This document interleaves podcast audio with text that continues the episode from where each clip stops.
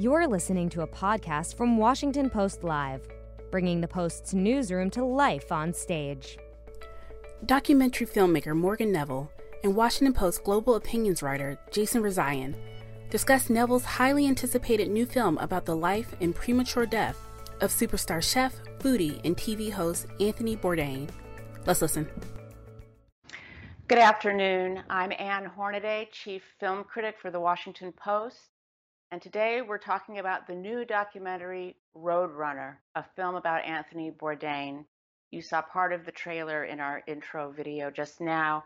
I am delighted to introduce the director of the movie, Morgan Neville, and Anthony Bourdain's good friend and my Washington Post colleague, Jason Rezaian. They join me now um, to talk about the life of the beloved chef and TV host. Welcome to you both. Hi, Ann. Hi, Jason. Morgan, how you doing? Good. Good to talk to you both. It's great to be here. It's great to have you both here. Thank you both for joining us. And I do want to add that Roadrunner, uh, a film about Anthony Bourdain, will be playing tonight at AFI Docs. So visit the website for AFI Docs and find out more about that. Morgan, I'd like to start with you. Um, Anthony Bourdain was such a universally beloved figure to so many people, and yet you had never met him. I think maybe you're the only person on the planet who hadn't met Tony Bourdain. Um, so tell me a little bit about how you came to this project and how you feel that, that you not knowing him might have been an advantage or a disadvantage. Sure. Um, I mean, I didn't know him, but like a lot of people in the public, I felt I knew him. You know, I'd read Kitchen Confidential when it came out, and I think I'd read Medium Raw, his kind of second autobiography when it came out, and of course, I'd watched the show, um, you know, sporadically but consistently over years, and um, you know, so I felt an, an attraction to him as a character, uh, but it was really when I got to know a lot of people in the food world by working on a show called Ugly Delicious with David Chang. And David was good friends with Tony and a lot of people in that world and a few people in the film I got to know well. And I even remember when we started Ugly Delicious, David Chang went to Tony to get his blessing because Tony, every, everybody called him Uncle Tony. And he was like the godfather of that kind of food media world. And, and he had to go to Tony to give his blessing, which he did, um, and was really sweet about it. And then um, when Tony died, I saw what it did to my friends who were close with him. So I I felt that, and then when the idea of this documentary came to me, um, I, it was you know it's it, I think when I decide to make a film, it, it's an instinctual thing, if I just have that feeling in my stomach of yes, I have questions, I want to learn more. There's more, there's more to know here. Um, when I feel that, I just go with it, and this was absolutely one of those cases. Mm. And and as you say, what a character! I mean, I think probably that instinct of yours as a filmmaker and a storyteller is understanding a great protagonist when you see one. Jason, tell us a little bit about how you first met Tony. I mean, I'm sure a lot of us are familiar with that wonderful episode um, that he did in Iran and where he talked to you and your wife. But how did that introduction come together? Well, uh, thanks for the question, Ann. I, like a lot of people, I think, uh, who ended up on his show, was a fan uh, before beforehand, and I, um, I cold emailed the folks at ZPZ, uh, his production company, uh, when he was doing no reservations several years earlier, saying, you know, I think that you guys should come and do an episode in Iran. And we started uh, discussions about that. I think it was in 2007, 2008. Uh, and ultimately, it didn't go anywhere because uh, the Travel Channel, just couldn't make it happen. When he moved over to CNN, um, they were able to do it. And literally a couple of days before uh, um, before they came to shoot, email from one of the producers saying we're coming to Iran and we've been told that you're somebody that we should meet while we're there. Uh, and ultimately, we ended up shooting with them a scene in the last uh, day of their their trip to Iran, um, and it became a very faithful thing for us. A lot of people mm, wrongly believe that it had something to do with the arrest of my wife and me uh, and our imprisonment. It didn't, uh, but but ultimately, it served as as really this this incredible testimonial um, of us that this beloved uh, television personality uh, would spend time with us and, and have such a, a, warm and affectionate conversation with us as he did. Um, and then our friendship really grew out of that uh, when we returned to the States after uh, I was released from prison and uh, and learned what a powerful and um, relentless advocate he was for for my freedom. Um, and then we had this opportunity to kind of uh, develop a friendship, uh, which was something that was incredibly meaningful to my wife and me. And and if I'm not mistaken, that you kind of had to convince. I mean, it it. I think Tony felt a little bit um, ambivalent about the fact that maybe you did hold him responsible for your imprisonment. Was there a little was there a little bit of uh, tiptoeing there at the beginning? Well, so I think when, when, we first came back, he, he wasn't sure, um, and you know I was very tenuous in terms of making contact with people after being in isolation for a year and a half, and I want to say it was maybe two or three weeks after I was released. Um, I was back home in San Francisco, and I was having my first burrito, uh, which was something that we talked about on the show, and I, I you know I tweeted or Instagrammed a picture and tagged him in it and immediately we started having a, a kind of a, a, DM chat with each other. Um, and you know, we ended up coming to New York and, and having dinner with him.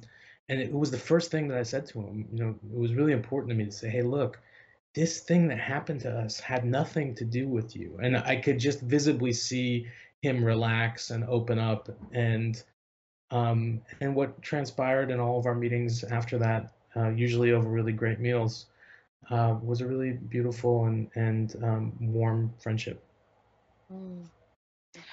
yeah, and the... let, yeah. let me just say something, uh, just because I know the episode in Iran with Jason was an episode that Tony talked about a lot. You know, I think for him it was, you know, one of the handful of most important episodes he ever did.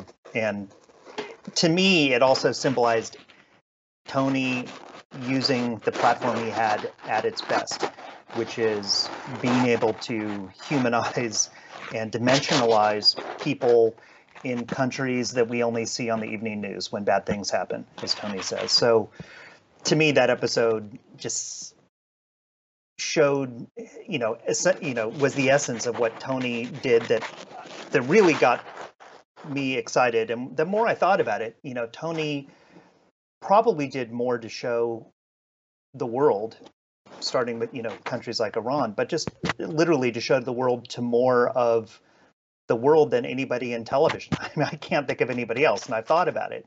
I mean, he really, it, it was a you know a, a righteous battle that he was engaged in to really be curious, to be empathetic, to not be judgmental, and eh, you know those are the things that are in short supply these days and uh, and it, I think it's one of the things we all miss about Tony as well.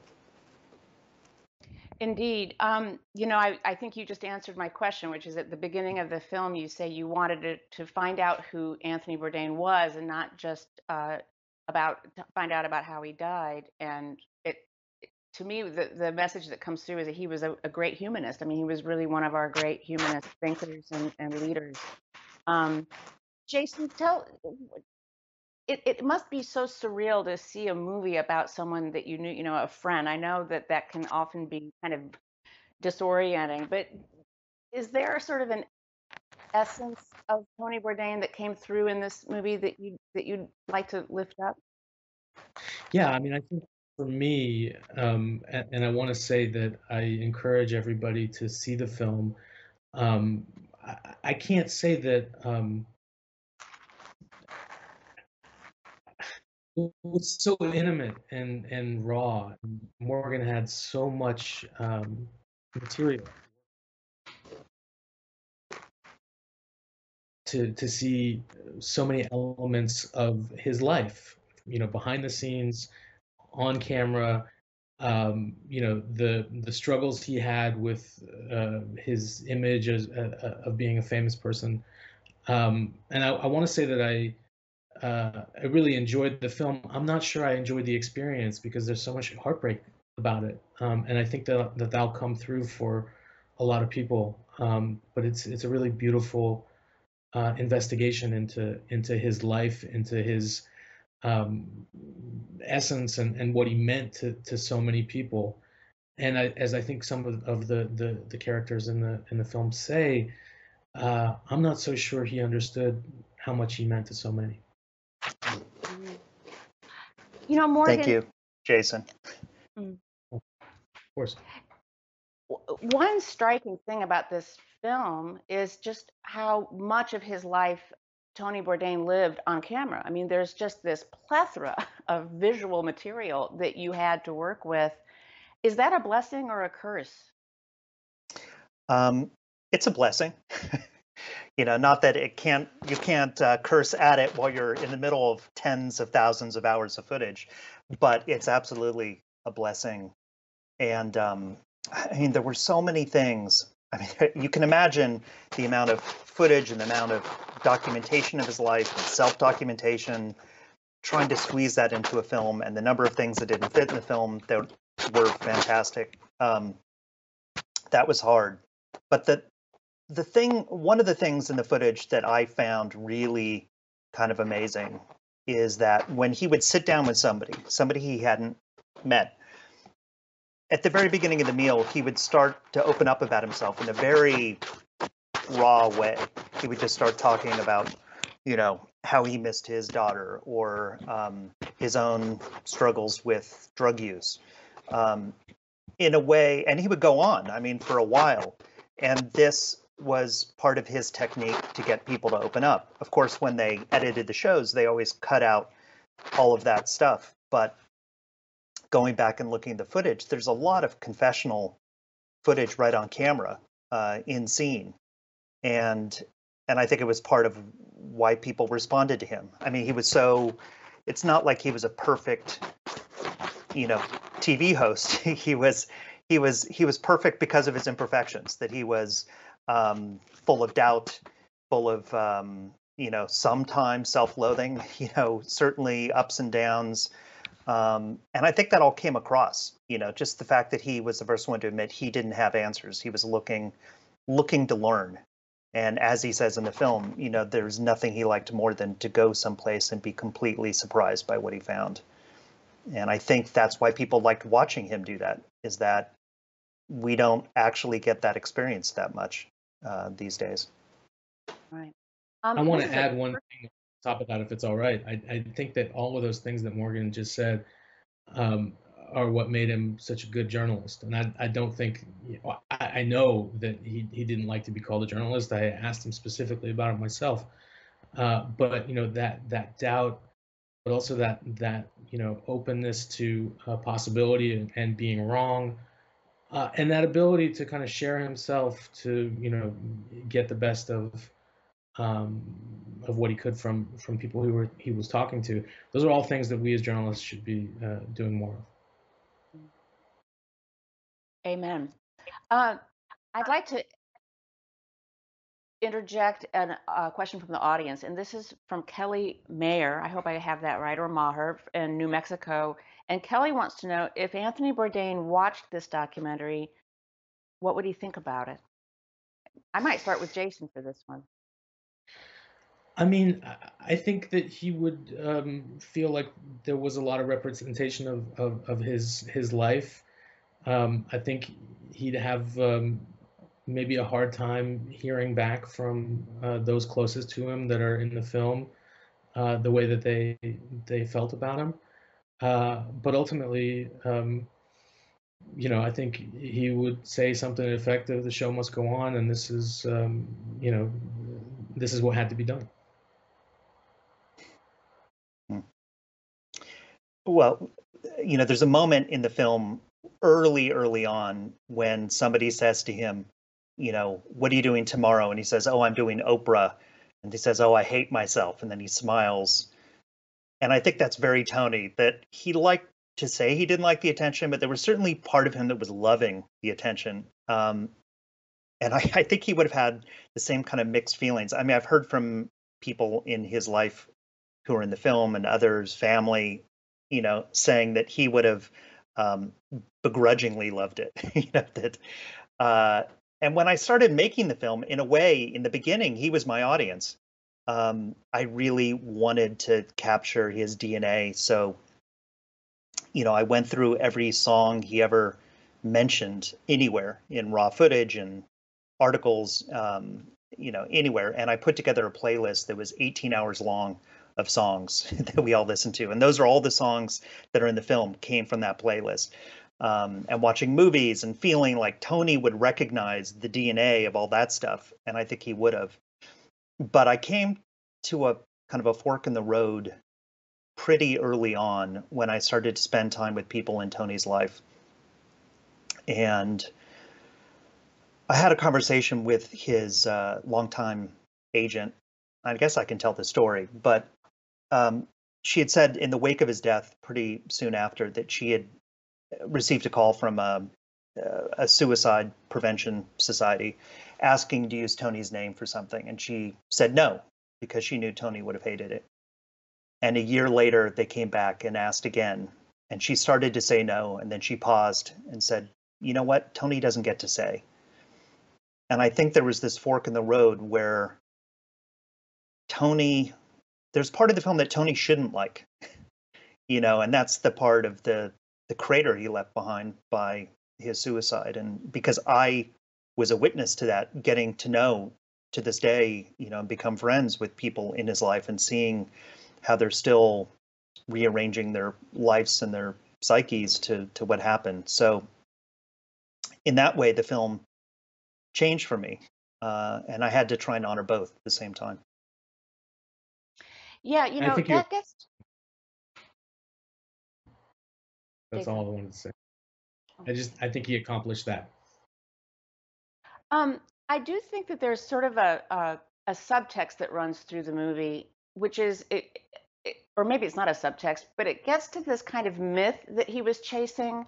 Um, you know, he wanted that rock and roll life. He wanted to be Keith Richards. He wanted to be Hunter Thompson and Ernest Hemingway. And, you know, that led to his early addiction problem, which he conquered. But then you can kind of see that same behavior playing out, albeit in much more productive and positive ways.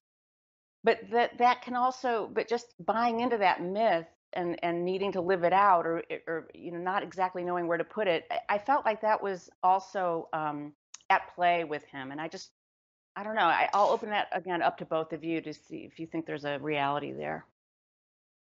Yeah, I mean, I'll I'll just start by saying, um, you know, when he got married and had a child, which he never expected to do in his life, that we have footage where he's talking and he says, uh, you know, I am I am not only am I not cool, I am no longer in the vicinity of cool. And he is kind of like suburban 50s dad, you know, barbecuing by the pool. And I think he really tried to do that for a while, but when that life for him failed, he kind of reverted to this trajectory of the the rock and roll live fast die young kind of attitude which he romanticized. Um, and there's a moment which to me is actually maybe the most poignant moment for me in the film which is when he meets iggy pop who is one of his biggest biggest heroes. And he says to iggy what excites you today? And iggy says to be loved and to feel the love of those around me. And God, if that wasn't the message Tony needed to be hearing at that time, and to hear it from one of his heroes. And I don't think he entirely heard it. In fact, I know he didn't. Um, at one point, one of your, and I can't remember, it's one of the Davids, it's either David Chang or David Choe, says that you know, at the beginning of the television career, yes, the shows were about food, but by parts unknown, it it became about Tony becoming a better person. Um, and I and Jason, I wanted to ask you, like, when you met Anthony Bourdain, where do you feel like he was in his own evolution on that trajectory? Yeah, I mean, I think that that was certainly becoming clearer, right? You know, I had spent years and years watching um, No Reservations and um, when we were you know waiting for him to arrive at this this restaurant in Tehran, I was very um, nervous, right? Um, but he was so uh, disarming and engaging and nice and inquisitive and thoughtful, well read, all of these things, and I, I could see you know you you don't become those things overnight. I mean I think that's part of who he was Uh, and I think in those later years, he, he kind of put those things together to do good for for more and more people.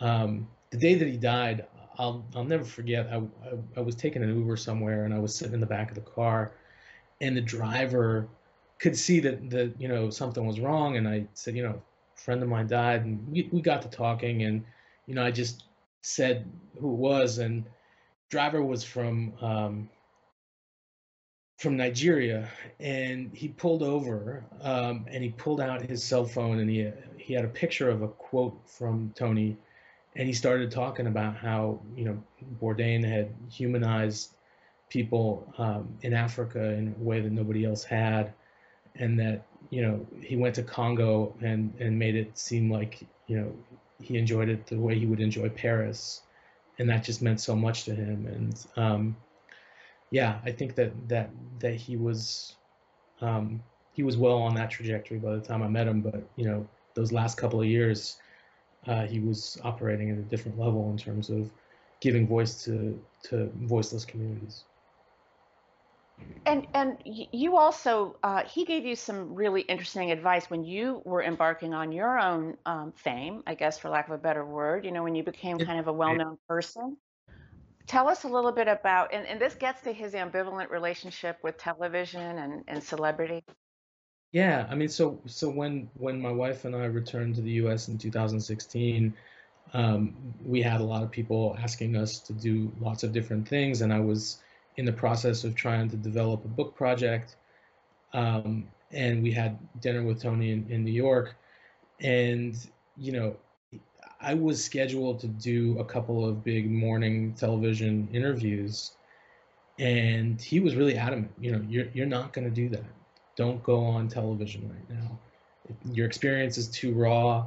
You don't have a, um, you know a book or anything to to hawk.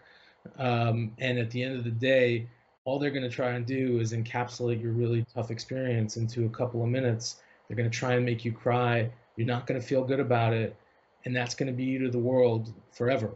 And, you know, it sounds kind of harsh, but he was so clear and, um, and sort of um, sure of it that, you know, Yegi, my wife, and I walked away from that dinner and we picked up the phone and called the PR people that we were working with, said, We're not doing any TV right now. And it was literally the best piece of advice I've ever gotten professionally. Um, and I've done plenty of TV since, but um, but I'm not sure how my life would have played out if I'd gone on whatever show I was scheduled to do that day. Mm. Wow. Um, Morgan, that the, the last 20 minutes, 30 minutes of this film are are just really devastating because that is when you address the end of, of Anthony Bourdain's life and the circumstances leading up to it. Um, and and you do address his relationship with Asia Argento. Did she is not interviewed in the film. Did you reach out to her? I didn't. I didn't. You know, we talked at great length about it.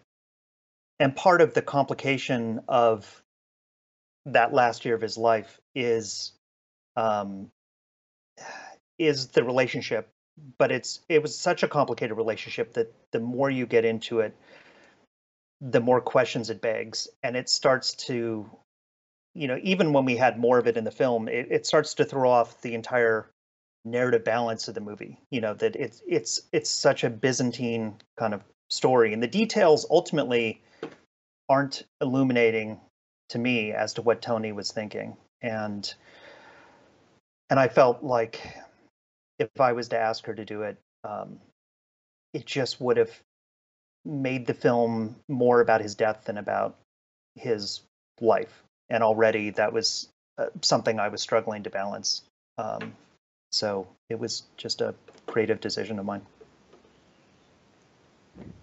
Um, Jason, uh, I asked you earlier about what what part of Tony Bourdain's essence you felt the film capture. What what can't a film capture about him that you'd like to to tell us about? I mean, I think you spoke to uh, him as a humanist. I, I, think that the the the empathy comes through, um, but the kindness and the camaraderie, um, also comes through, but in in real life, it was just you know to another level, and and um, it's just really hard to capture that sort of intimacy on screen, especially when you're dealing with somebody with a subject that is so beloved by so many people. As Morgan said at the top, I mean, there are uh, so many people who feel that they know him through um, through his shows, and I certainly felt that way um, for for a long time. And then then I got to know him in real life, and it's that third dimension of um, you know personal exposure that you really can't put uh, to words to or, or, or get on the screen. I just don't think that's possible. And I'm just really happy that I, you know, that I have that experience. I think my wife and I had a really um, unique friendship with him um, that, you know, continues to just feed us.